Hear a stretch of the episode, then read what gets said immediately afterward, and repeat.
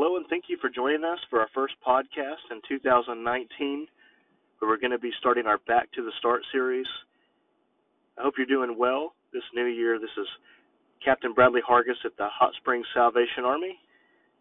And um, this four week series we're about to start is going to walk us through the book of Amos, focusing on how our spiritual walk with God affects our pursuit of righteous justice. We're going to be asking how can we return to the basics of Christian devotion and how can we get back to the roots of our faith. Uh, so, will you join with us this back to the start and chart a path taking us from the heart of God's love for us uh, to others?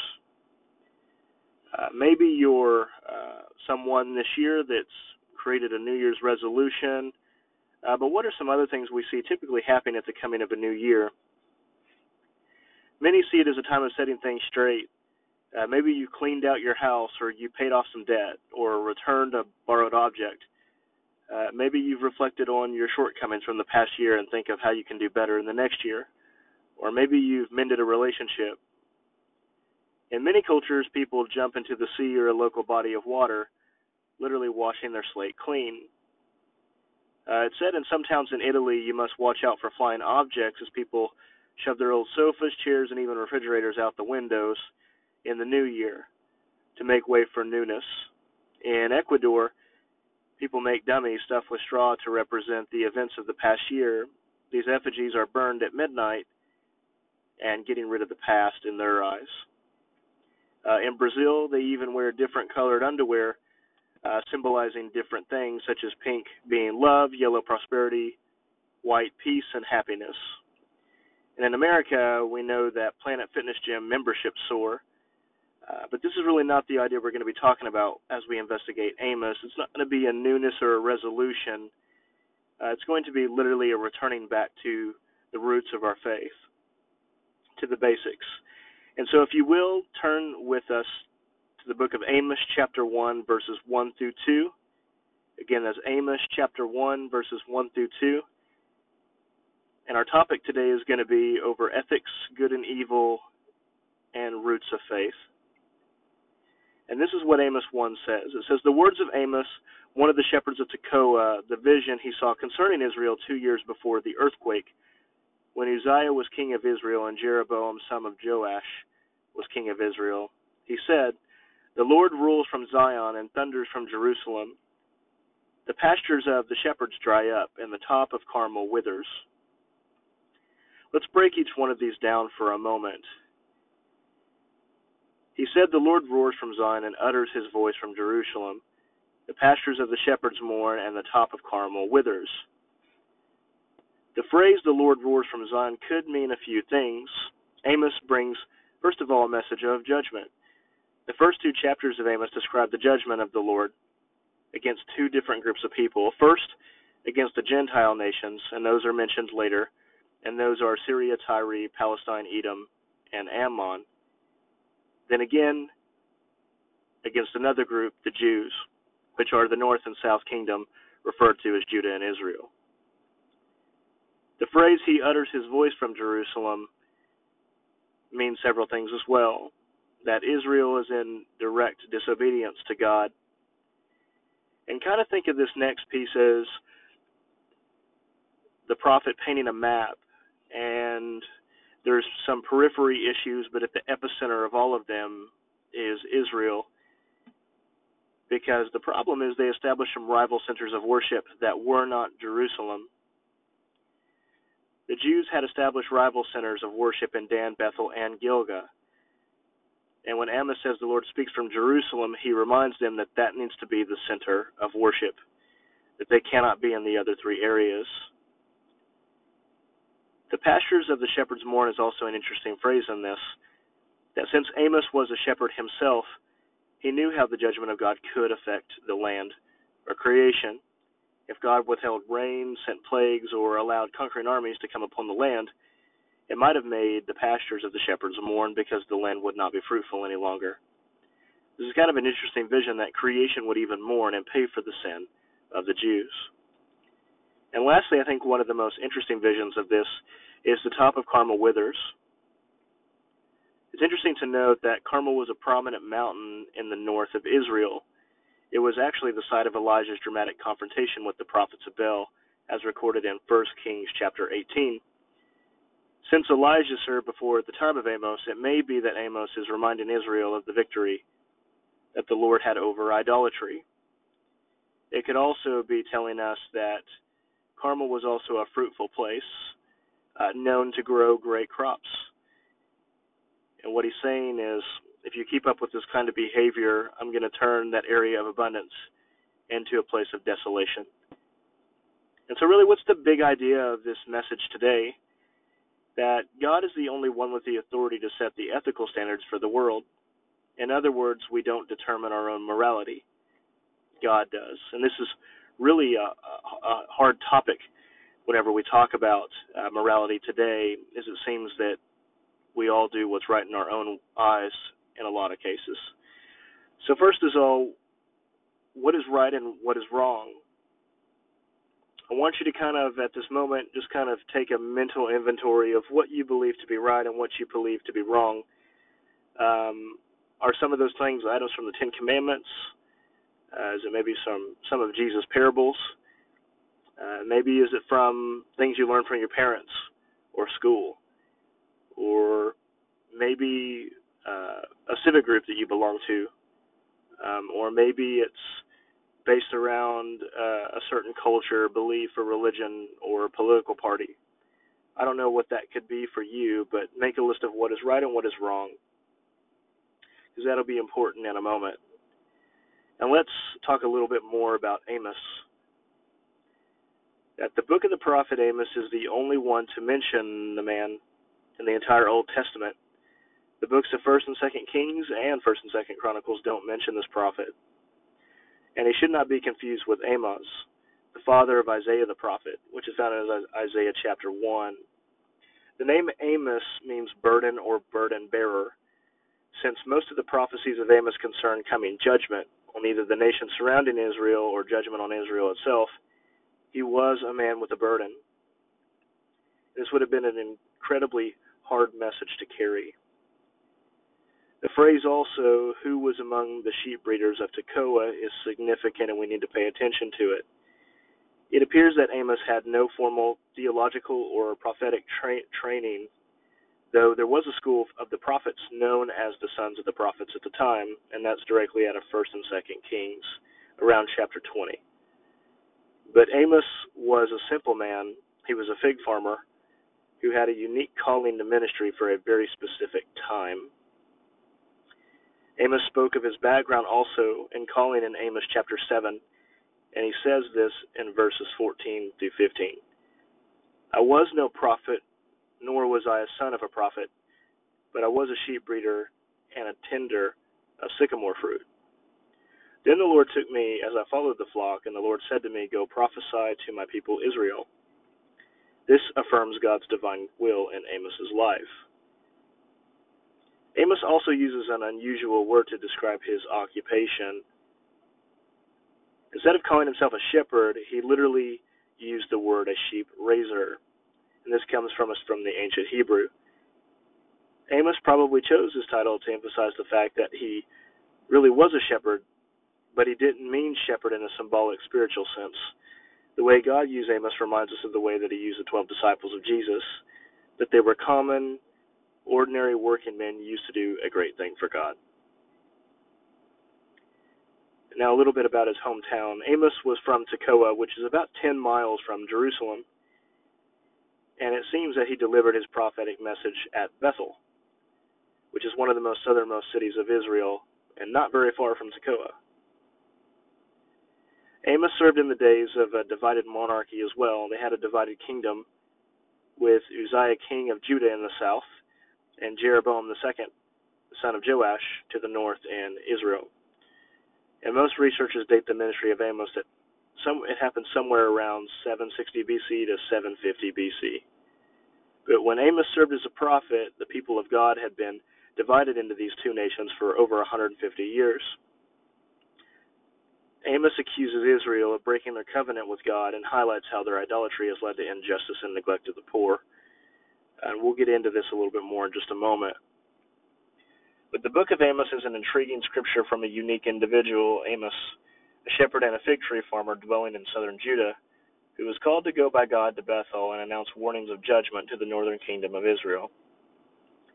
Northern Israel at this time had conquered many other nations and was enjoying its recent success, but it is noted that it was spiritually bankrupt on the inside, that they were worshiping local pagan gods, typically Canaanite gods, and twisting their moral perceptions and the people of Israel infamously cheated, stole, and sold the poor into slavery in foreign land.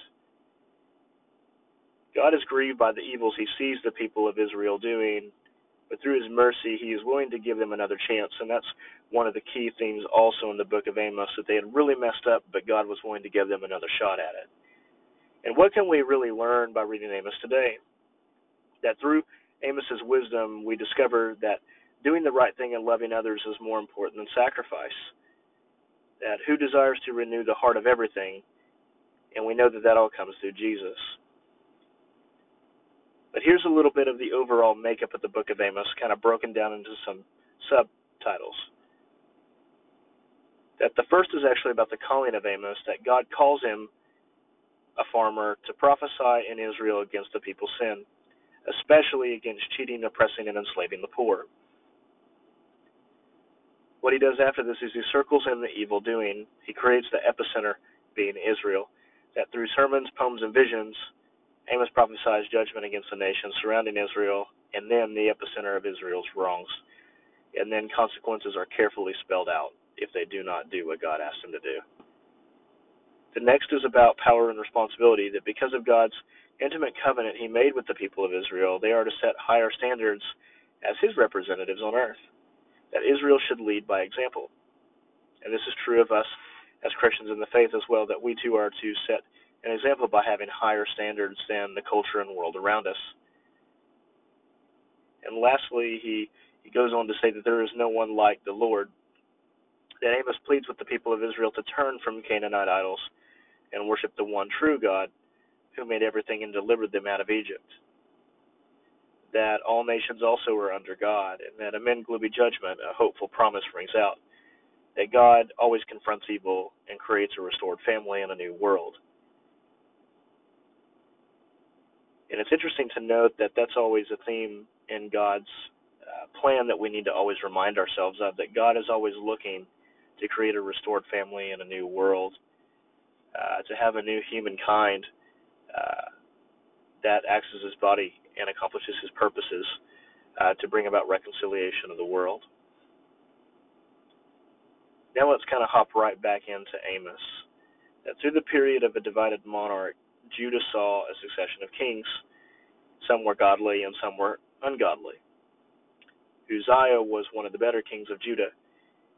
Uh, but unfortunately, the northern nation of Israel saw nothing but a succession of bad or wicked kings uh, Jeroboam the son of Joash was one of the better kings among the wicked men, especially in a political and military sense, but he was still an ungodly man, and you can read more about that on 2 Kings chapter 14.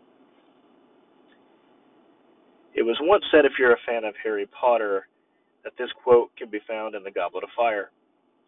Remember, if there is a time should come when you have to make a choice between what is right and what is easy. And we know that uh, Albus Dumbledore said this in Harry Potter. And the reason I bring this up is it is easy to fall in line with those around us rather than taking the harder path of doing what is right. Going back to the start of the Christian faith means being willing to depart from others when it pulls us away from God's pursuit of justice. And this is something to really think about in our own sphere of influence, right? That how often do we fall in with the culture or people around us instead of pursuing God's justice? It's also said that without some objective reference point, we have no way of really knowing what is up or what is down. And this is really said from an orienteering point of view, but on Earth, the ground is always below us. So we have a way of calibrating what everything else is in relation to it. In the same way, really, God should be our objective reference for all point of morality. That He is really our true north that all things should point to. Nothing else is as constant or as consistent as Him. Some people judge their morality in relation to culture. This, however, is unwise because culture is always changing, In fact, it sometimes even changes hourly, and it will always continue to change. For instance, what is socially acceptable today maybe will not be socially acceptable in a year. Or think about even your grandparents' generation. Is what was acceptable then acceptable now? The answer to that is probably no. But the great thing in this is God is always the same, that He doesn't change. And that's why everything must be held up to Him, because He's the unchanging element in all of this. And this can be really summarized by asking ourselves a few questions. And that question is this Can you be good without God? It is true that you can be good without believing in God, but you can't be good without God. The truth is, if God does not exist, then moral values don't exist. And this is an interesting thought. In Amos chapter 7, verses 10 through 17, we also see that the king tries to stop Amos from spreading the truth about Israel's injustice because the prophet is speaking out against a kingdom. Here's an interesting thing to note, though. It's not up to the king to decide what's right and wrong. That's God's call. And I wonder if we ask this question, too, of who determines our morality. Is it family? Is it uh, influences in our life? Is it political parties? Uh, whatever it might be, those all pale in comparison to what God has to say about it. And so maybe go back and look over some things that He really uh, lays down those roots of the Christian faith, things like the Ten Commandments, things like the Beatitudes, uh, things like the Golden Rule.